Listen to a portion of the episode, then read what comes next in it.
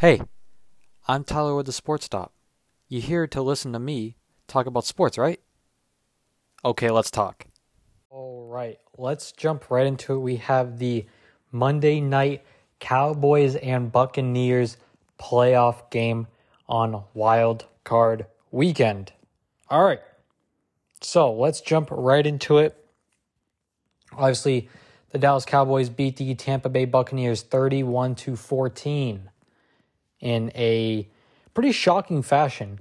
Um, this was one of the games that were was kind of harder to predict this you know this week. Um, obviously, there was two or three games that were can go in either way type of game.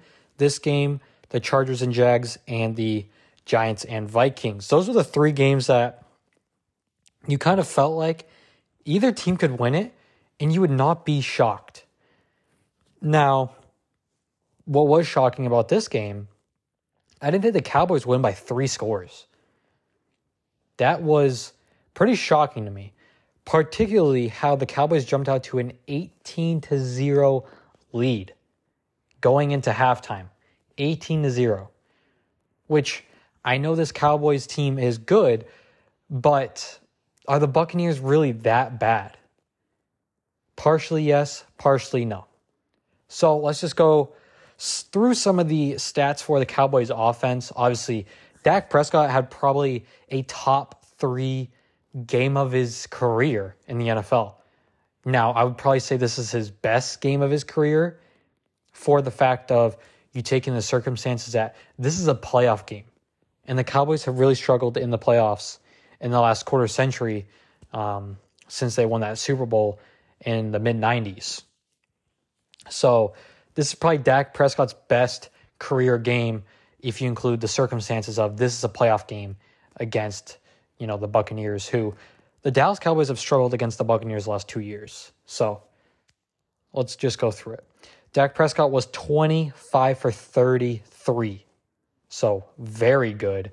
305 yards, a clean clean game. That that's why Dak Prescott had such a great game he had a clean game with no turnovers.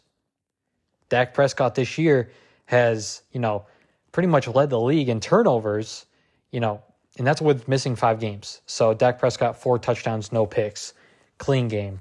Um, rushing wise, the Cowboys didn't do that great um, running the ball, but it was also against this Tampa Bay, you know, run defense, and Tampa Bay has arguably a top five run defense in the league.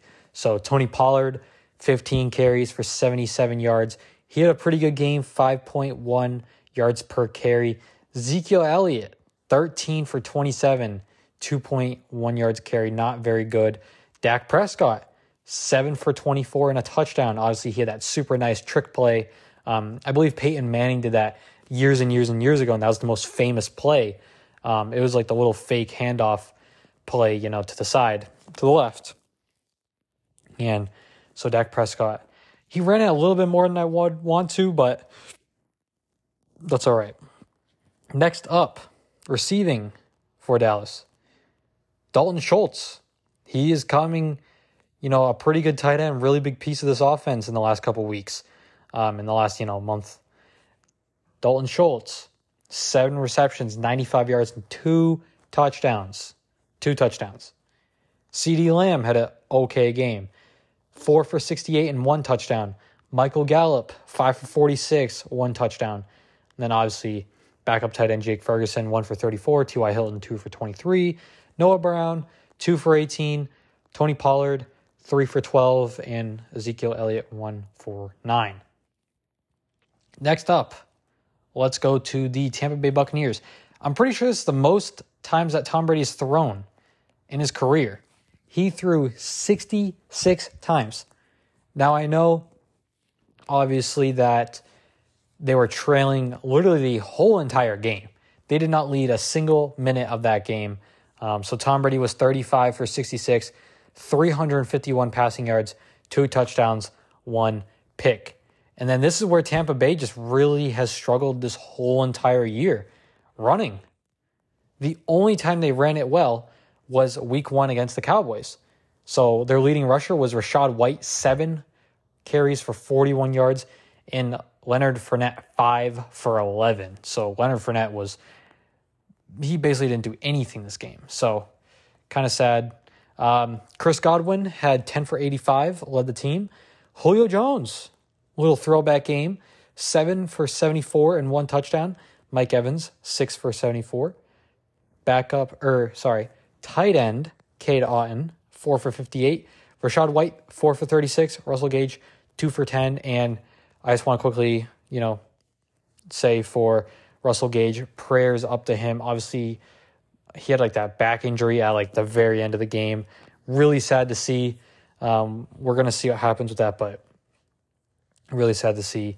Um, even Tom Brady looked a little spooked about that um, at the end of the game because he tried to get up and he literally had no chance of getting up. He tried, could not. So prayers up to Russell Gage. So obviously, the Cowboys they must be feeling awesome this morning about their win and how Dak Prescott's played. So, obviously, a great game for Dak and the Cowboys. Um, but this is probably the end of the road as they are going to San Francisco next week to play the 49ers. And there's been a lot of rumblings in the last, you know, day or two about how Cowboys fans are not happy about how they have two less days of, you know, recovery time and preparation than the 49ers do because the 49ers played wild card weekend on Saturday and the Cowboys played on Monday. So obviously they're not happy about that. Um, the only thing that kind of is a little bit, you know, bad or not bad, but I guess it's Cowboys fans are somewhat complaining about it, which they shouldn't be. One team had to play on Monday night, so whatever team played on Monday night, they were going to be unhappy either way. It just happened to be the Cowboys. Now, I guess the only thing you could have fixed was you had the team that was going to play the Cowboys in the divisional round. They would have played on Sunday instead of Saturday. So at least it was one day a difference, not two days. But Cowboys fans, if you really um, are going to complain about that, you probably aren't going to win the game on I don't know if it's a Saturday or Sunday game, but the divisional round. So, what does this mean for the Cowboys? They had a great game, great week. They got to feel pretty good about themselves. This was the first playoff win for the Cowboys since like 2017. So, a long, long time. Um, now, like I said, I don't think they're going to win against the 49ers next week but I still think they have great momentum right now, um, just for how Dak played and how the team overall played. Um, so that's about it on the Cowboys. Tampa Bay, um, Tom Brady, he's most likely gone. He actually had a weird press conference where some people are speculating he's leaving the team, which I know he's 90% of the media is saying he is gone from Tampa Bay. So some people are speculating he's gone from Tampa Bay. Some people are saying he kind of worded it like he was retiring again.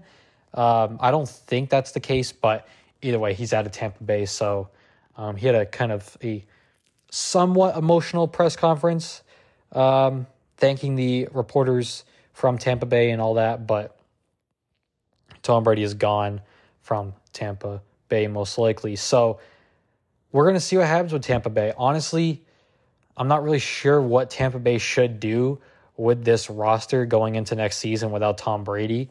Um, obviously, we can cover that more in the offseason, but um, do they blow it up? Is that a possibility? Um, it could be. I don't think they will, but I think that they should at least put it on the table um, just because they kind of, you know, put it all on the credit card and kind of did what the Saints did, and now it's gonna it's gonna bite them for the next you know day or two. So or year or two. So we'll see what happens with that. So obviously that is the Monday night wild card game. Um, overall, is a decent game, and uh, obviously on Thursday or Friday we will, you know, give my predictions for you know the divisional round of the playoffs and how I feel like it's going to go. So thank you guys so much for listening. Hope you guys have a great week and uh, peace.